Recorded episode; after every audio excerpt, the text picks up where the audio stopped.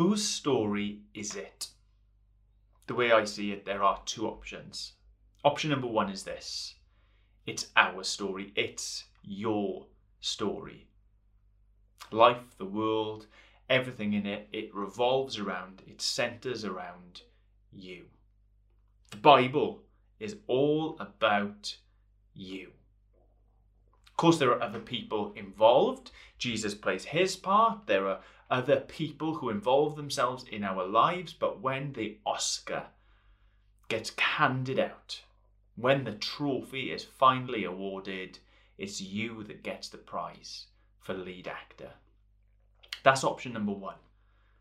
Option number two, and this is the right option, by the way, is that it's Jesus' story.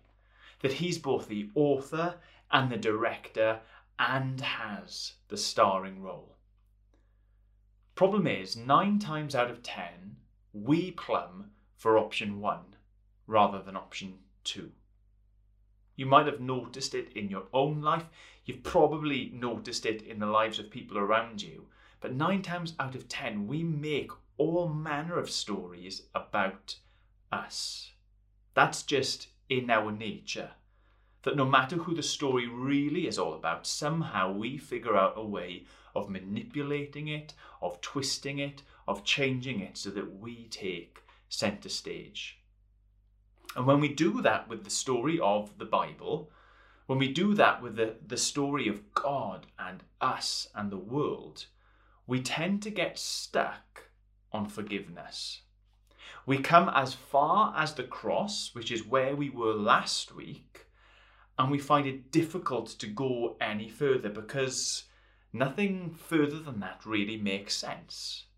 If the story of the Bible, if the story of the Word become flesh is really all about me or is really all about you, then at last the problem that we have has been solved. I've got my achievement unlocked, and really all that's left to do is to wait for the prize at the end. But when we do that, when nine times out of ten we make it all about us, when we read the Bible like that, when we try to understand the whole story, we get really confused. It seems to be, if you read it, about so many other things, about so much more than just me and my forgiveness. Sometimes it can seem like it's about something completely different altogether. And we find that difficult to get our heads round. That makes it that when we read our Bible, it seems irrelevant. It, it seems confusing. It seems alien to us because it's not about me and my forgiveness. And let me reiterate the reason that we think that when we come to our Bible isn't because it is irrelevant, it isn't even because it is confusing, it's because we've picked the wrong option.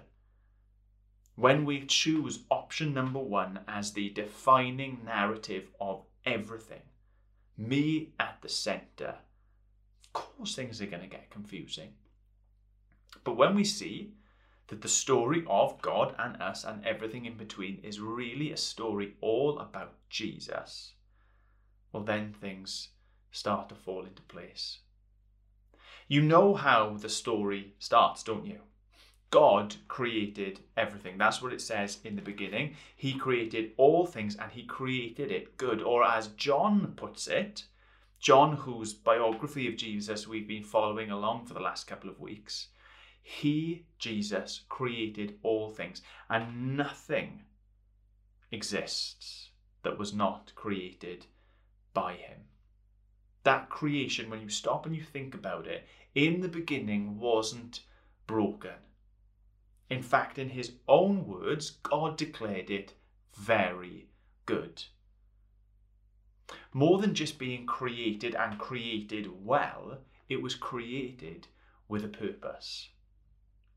If you go back to the first pages of the Bible, the first couple of chapters in Genesis, you'll see that the purpose of all creation, and especially humanity, was that God's glory, His goodness, his um, reputation, his name, his fame, that they would fill this new thing called the cosmos. That humans were put in place, God's image bearers, to take him and to fill creation. And it's so, so important that when we're trying to understand this true story, the truest story that's ever been told, of how God made everything and what He's doing with that creation, it's so important that we start heading off in the right direction. Because if we're heading off in the wrong direction, i.e., we're making this story all about ourselves, then we'll get nowhere really, really fast. So, when it comes to the rebellion, page three of the Bible, when humanity decides that it's not about God anymore, but it's about us, God's representatives going their own way, it isn't an interruption in our magnificent story. It's an interruption in His story. It's an interruption in His purposes. And so the light that comes and shines in the darkness, the life that comes to overtake death, the Saviour that is found in place of sin, these things that we encounter in Jesus are a new beginning and not the final chapter in the tale. The story of Jesus, the story of the Bible, doesn't finish with your forgiveness. At the cross, we find the foundations, the new beginnings of what Jesus and God have always been doing. And that new beginning is, in so many senses, the same as the old beginning before it went askew. That God has this grand purpose, far grander than any purpose you or I would ever dream up, to go and to fill the earth with His glory, with His name, with his renown. His honour and praise would be on the lips, would be seen, would be enjoyed, and would be heard, that all people in all creation would know their author. And you get that exact sense when you read the closing chapters of John's Gospel. John chapter 20, verse 21 Jesus has died. But more than that, he's been buried and he's risen to life again. And now his, his followers are encountering this newly alive Jesus. Chapter 20, verse 21. This is what Jesus says to them, having accomplished forgiveness for our sins on the cross. He says, As the Father has sent me, so also I am sending you. As the Father has sent me, so also I am sending you. The work is ongoing. But now we are called to be a part of it. John chapter 21, to Peter, one of Jesus' closest followers, one of his closest friends. He shares these instructions to feed my lambs, to shepherd my sheep, to feed my sheep. And we're supposed to think, well, hang on a second, Jesus, you're the shepherd. What's going on here? That he's inviting us now, as forgiven people, to be a part of his story. If you like, the whole of John's gospel is just John simply being obedient to Jesus' instruction, to testify to him, to bear witness to him. This isn't John taking the initiative. He hasn't found out something interesting and, and decided off his own back that it's something that he needs to share. Jesus has commissioned his followers to spread the news, to spread the name, to spread his glory far and wide. Just as Adam and Eve and humanity were commissioned in the first place. The story is unfinished because God has given us a job to do to take his name to the ends of the earth. And what's so wonderful about these instructions, what's so wonderful about this story that we're invited to be a part of, is that we find out it isn't a fruitless task. It isn't a futile task.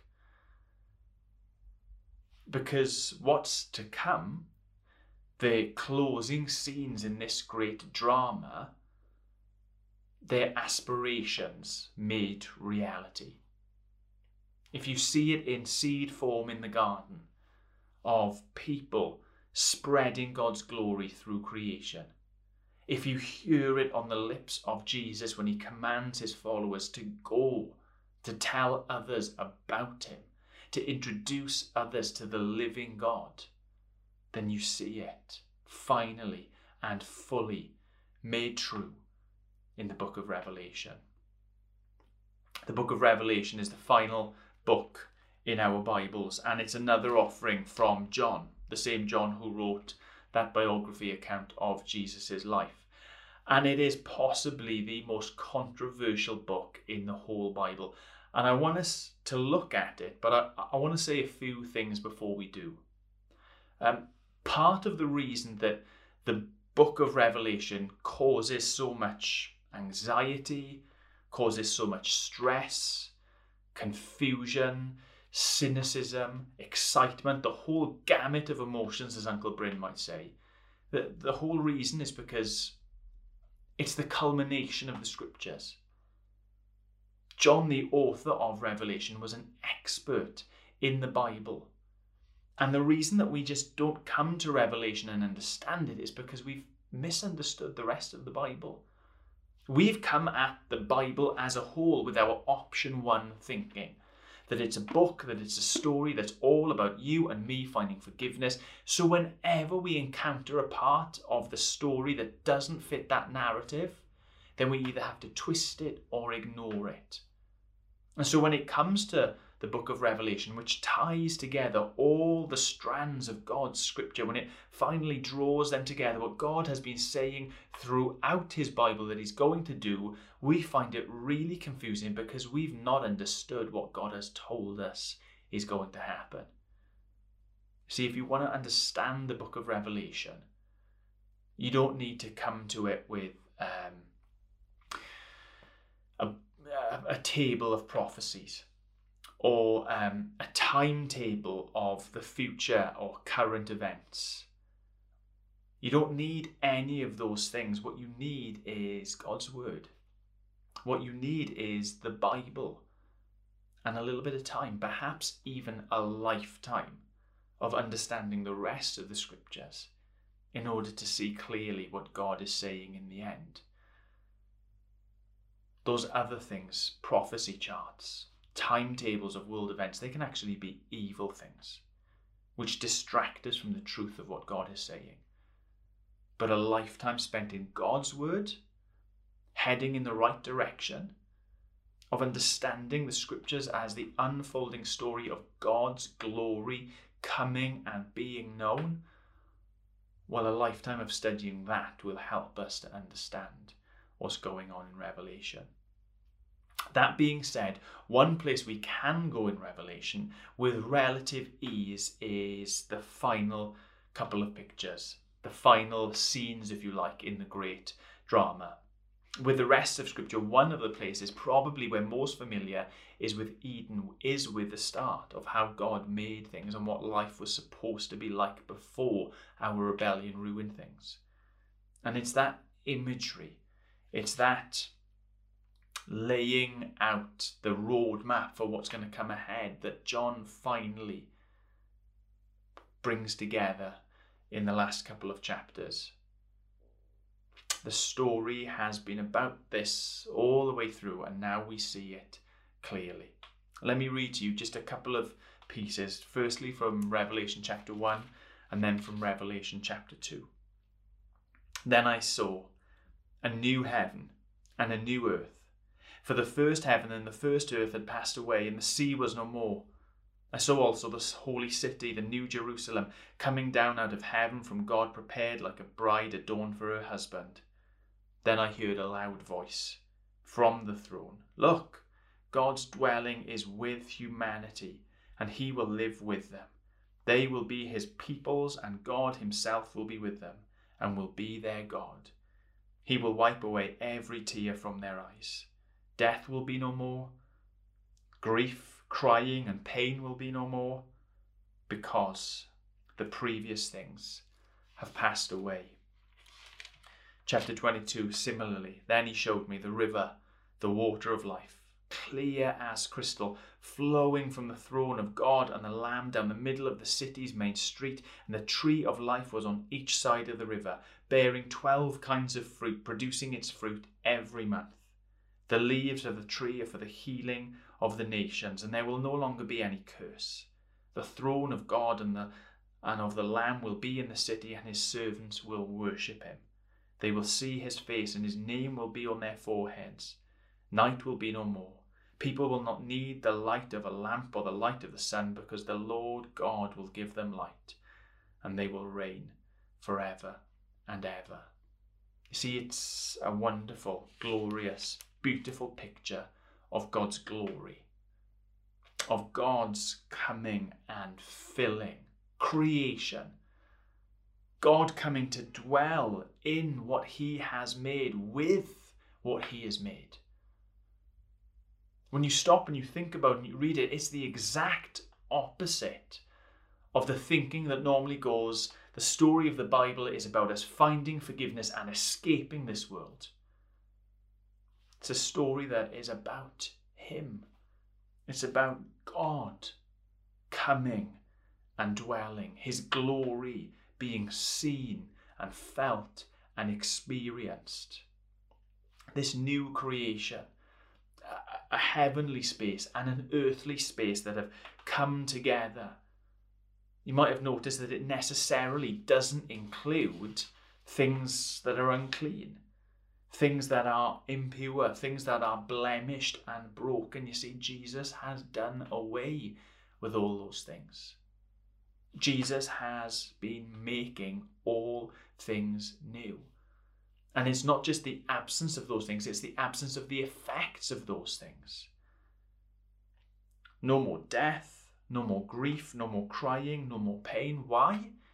Because at last, God is here. God is known. God is dwelling with his people. There are, there are so many strands that you could pull out, couldn't you? The sea that is no more. You go back to the beginning, and it is out of the sea that a place, a space for mankind and God to dwell together is, is made. And now that work is at last complete. No more need for the sea. This holy city, this Jerusalem, which throughout the scriptures is the place where God abides with his people. That is the picture of the end. That is the, the ultimate goal. God is there amongst his people. The leaves of the tree of life, which once were used to cover the shame of rebellion, now those leaves have been taken and they are used to heal who? The nations. In the beginning, in the beginning, the whole purpose and the whole point of humanity was to go, to become nations that filled this earth and knew God. We frustrated that plan, that purpose, but Jesus was always about putting it back on track. And now, in the final pages, that purpose is realized the mm. nations are healed.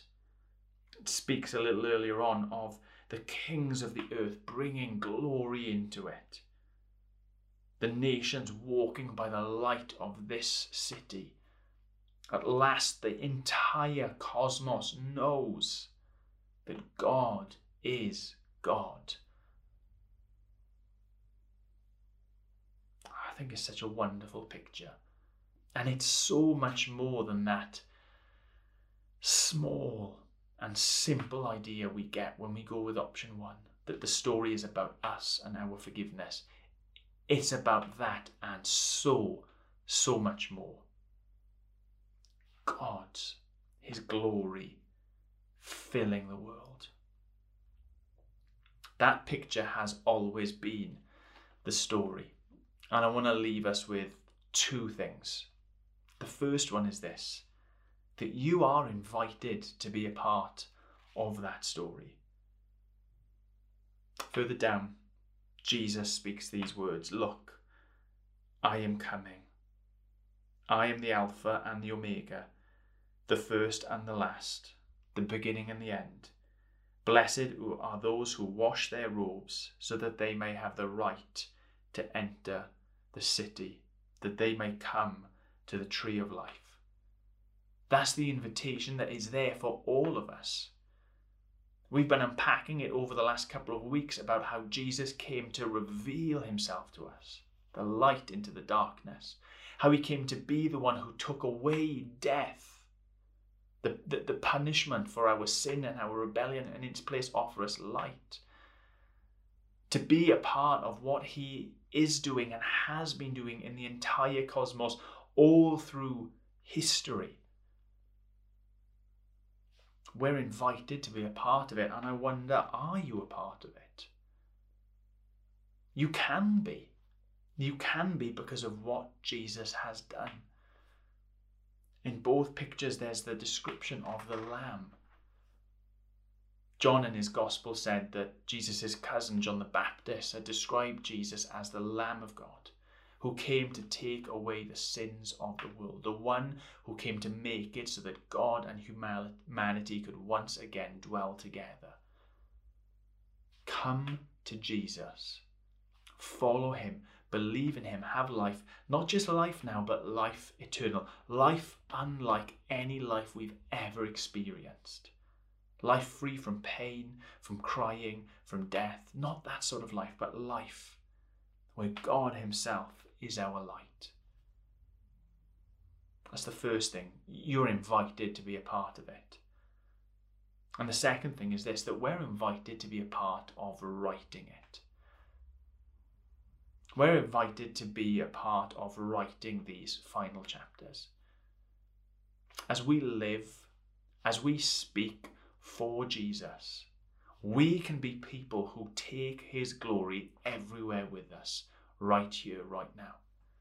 We don't have to wait until some unspecified future date for the cataclysmic, apocalyptic, uh, finishing, rolling up, unveiling of all things.